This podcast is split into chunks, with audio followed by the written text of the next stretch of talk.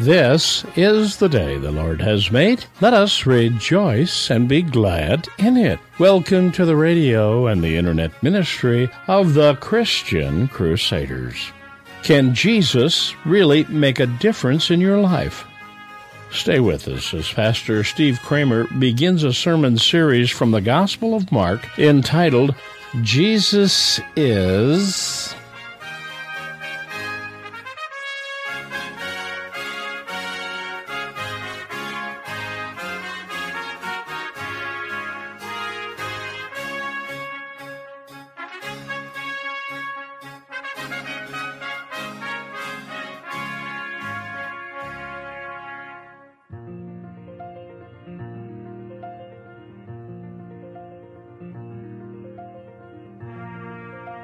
The Christmas tree is gone, the gifts have been opened, and some have been returned. Christmas is officially behind us. So let's get down to business and ask this all important question Who is this Jesus whose birth we just celebrated, and what difference can he make in my life? We're going to look at some answers to those questions for the next few Sundays as we begin our sermon series entitled Jesus Is. I invite you to listen in. We begin now in the name of the Father, the Son, and the Holy Spirit. Amen. Would you pray with me? Father, we thank you for the gift of Jesus. As we begin to examine this wonderful gift, by the power of your Spirit, help us to catch a glimpse of his greatness and glory. Amen.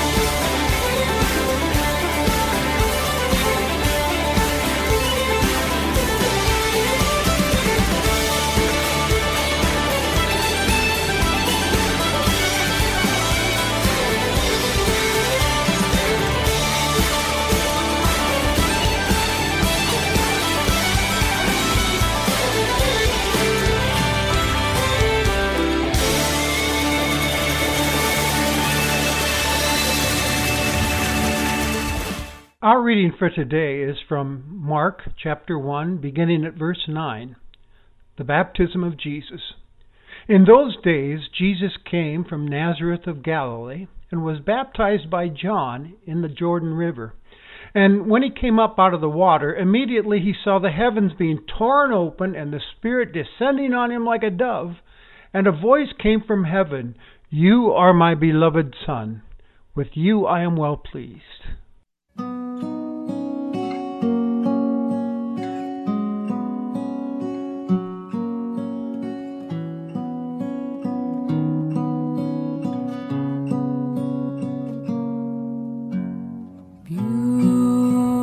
to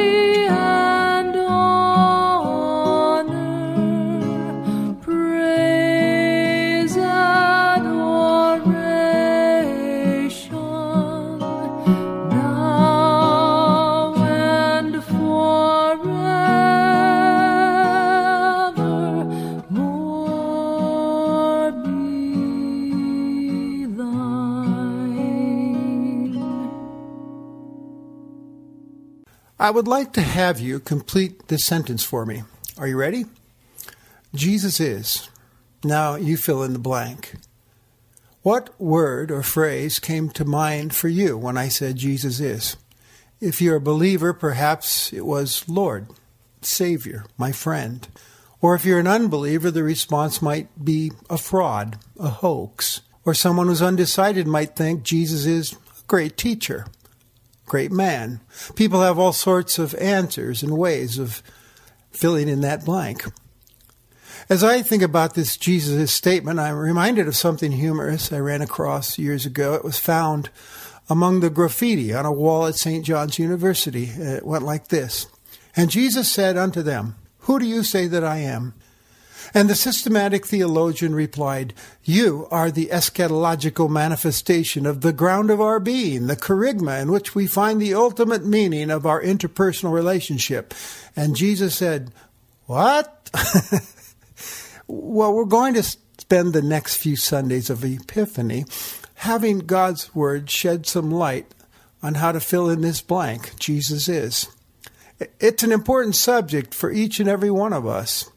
You see, Christianity is not just a doctrine, but it's the knowledge of a person. It's knowing the Lord Jesus. And so we're going to get to know him better over the next several weeks. We'll be using the Gospel of Mark to accomplish that. I love Mark's Gospel because it moves right along at a fast clip. It was also the first Gospel written after the resurrection of Jesus, and it is said to be written from the Apostle Peter's recollections of his time with Jesus. Our first story that we're examining is a baptism of Jesus. We're told Jesus came from Nazareth, his hometown, and was baptized by John the Baptist in the Jordan River.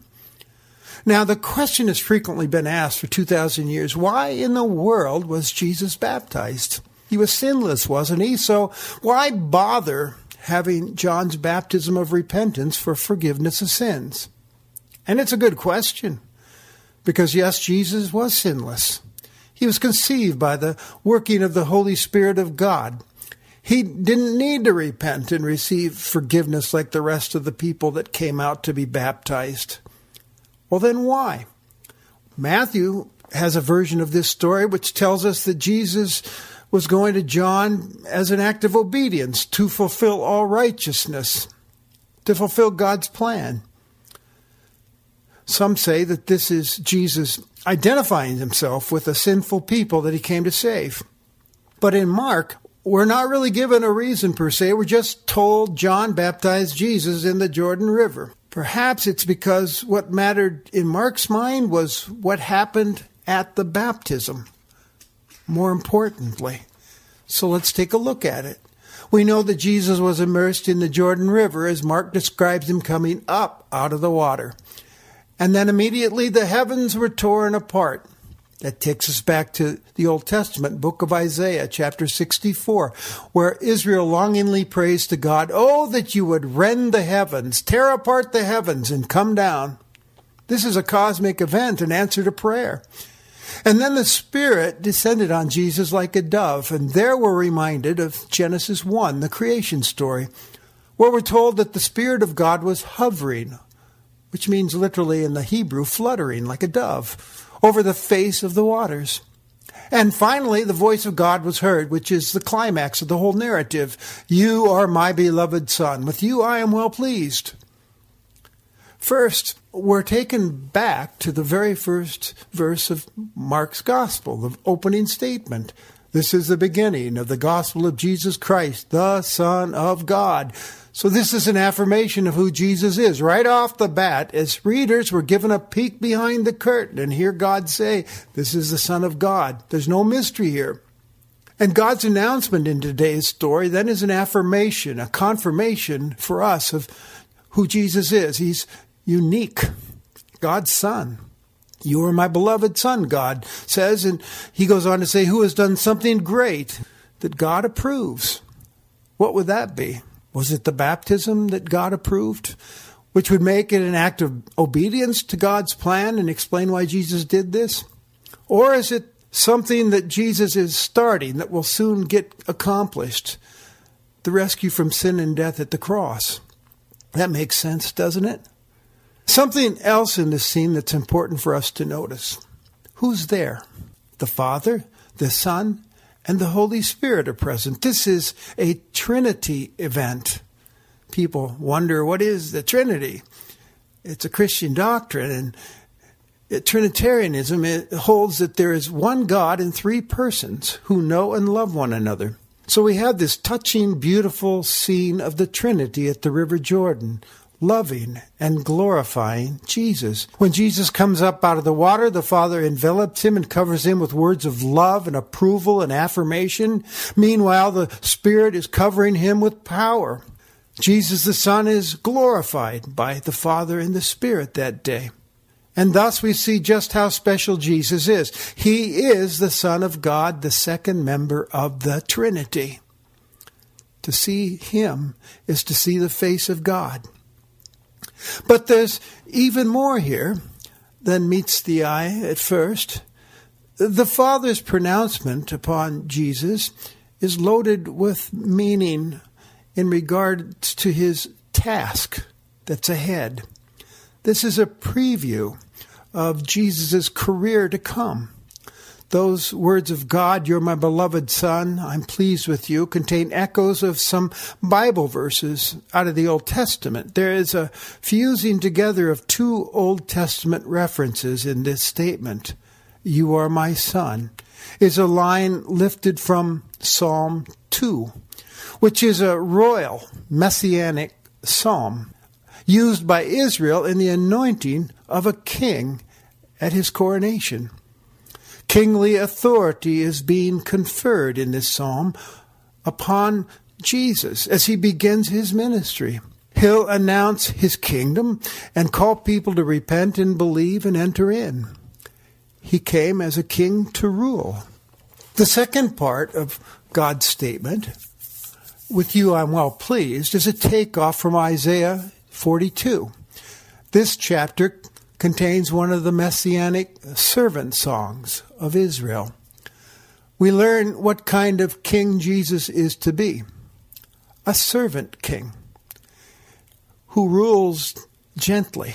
He rules with a different set of values than worldly rulers.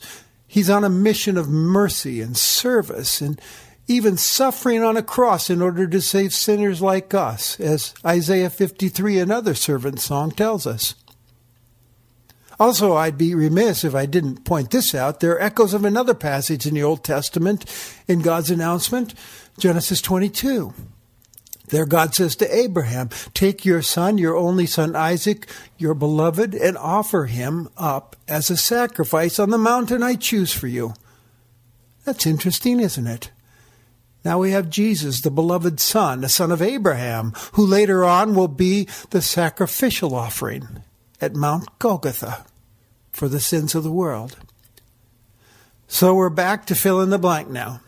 Jesus is the Son of God, who has come to serve and save and rule.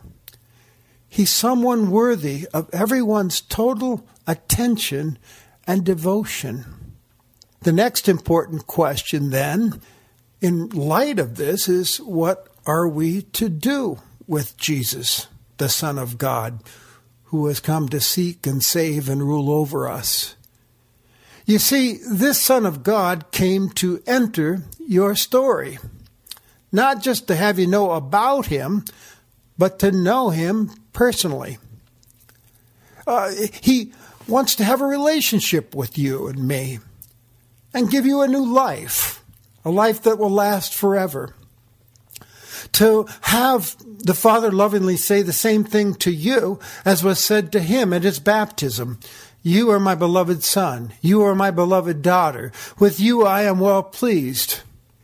He wants you to enter into and enjoy that circle of love that we saw at work in the Trinity that day. God's love. And that takes trust then on your part. We have a hard time with trust in this old sinful world of ours. People disappoint us with their promises. And then we oftentimes will place our trust in wrong things that we think will take care of us in life and get us where we need to go. And we find that they're not trustworthy. There's this story that's told about a national magazine who assigned a photographer to take pictures of a forest fire. They told him a small plane would be waiting at the airport to fly him over the fire so he could take his pictures. The photographer arrived at the airstrip just an hour before sundown, and sure enough, there's a small Cessna airplane waiting. He jumped into it with his equipment and shouted, Let's go! The pilot, a tense looking man, turned the plane into the wind, and soon they were in the air, though flying erratically.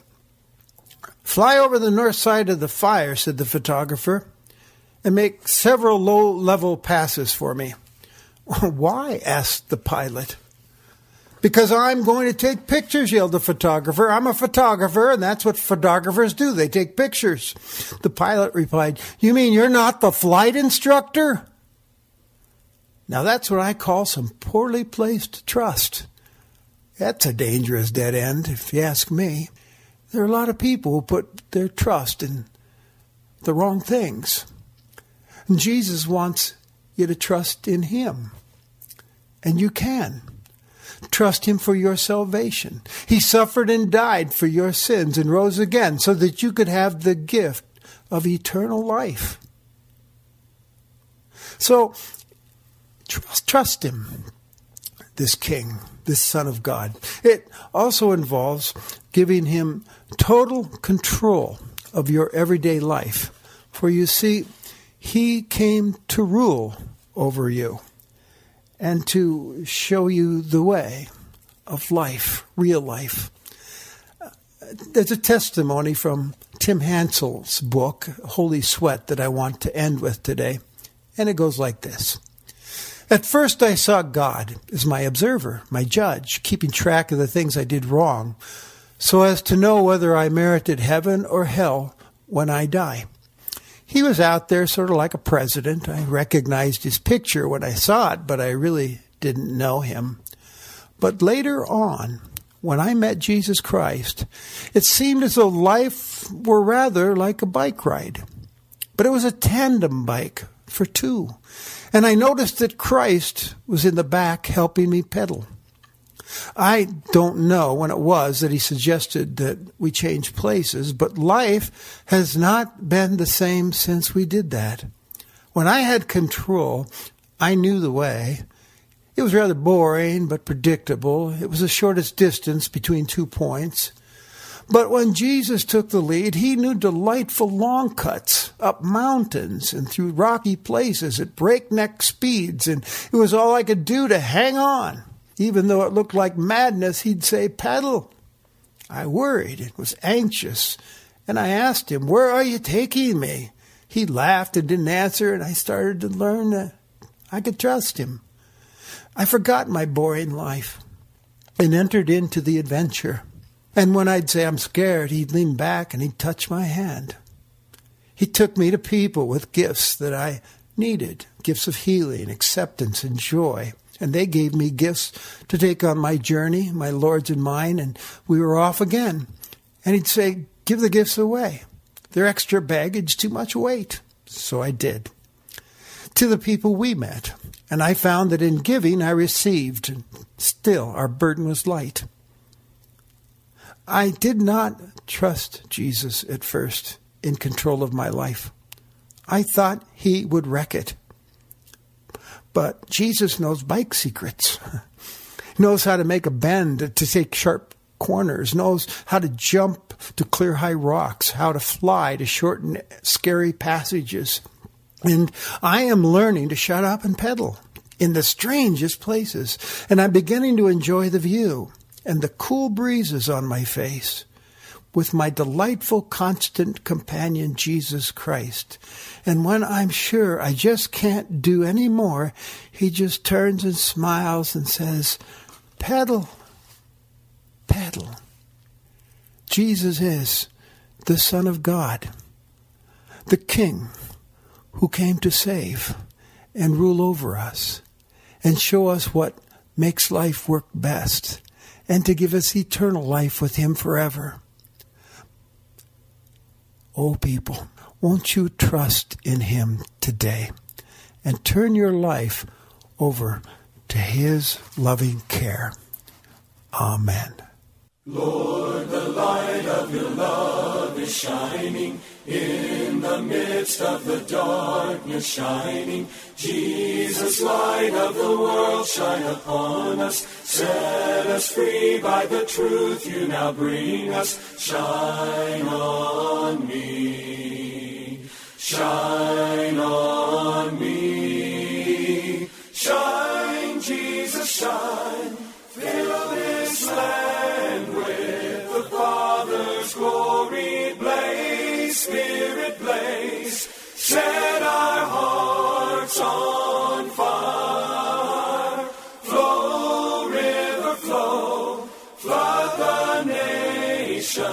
With grace and mercy. Send forth your word, Lord, and let there be light. Lord, I come to your awesome presence from the shadows into your radiance. By the blood I may enter your brightness. Search me, try me, consume all my darkness. Shine on me. Shine on me. Shine, Jesus, shine. Fill this land with the Father's glory. Blaze, Spirit, blaze. Set our hearts on fire. Flow, river, flow. Flood the nations with grace and mercy. Send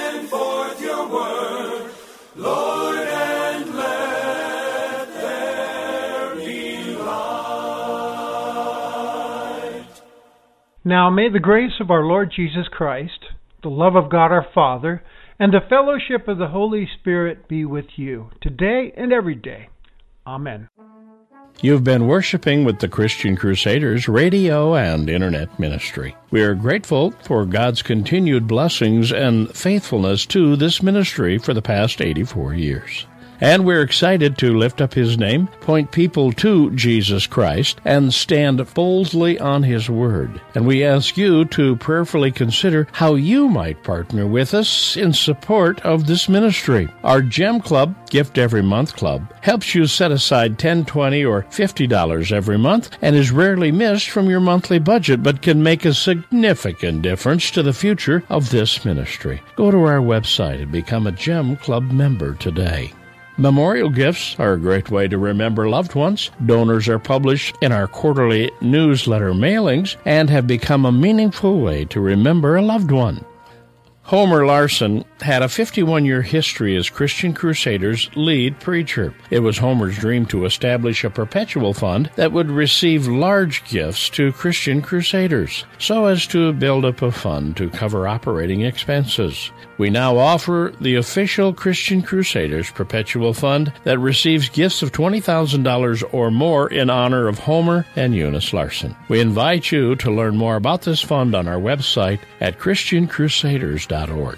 Christian Crusaders is a nonprofit ministry supported entirely by the gifts of our listening audience. Estate gifts, large and small, have become a significant part to our ministry. Please consider a final gift to this ministry as a part of your estate planning. For more information on how you can make an estate gift, a legacy donation, or a non cash gift, call us at 319-277-0924 and request advice from one of our trusted Christian finance experts. They will help you at no cost.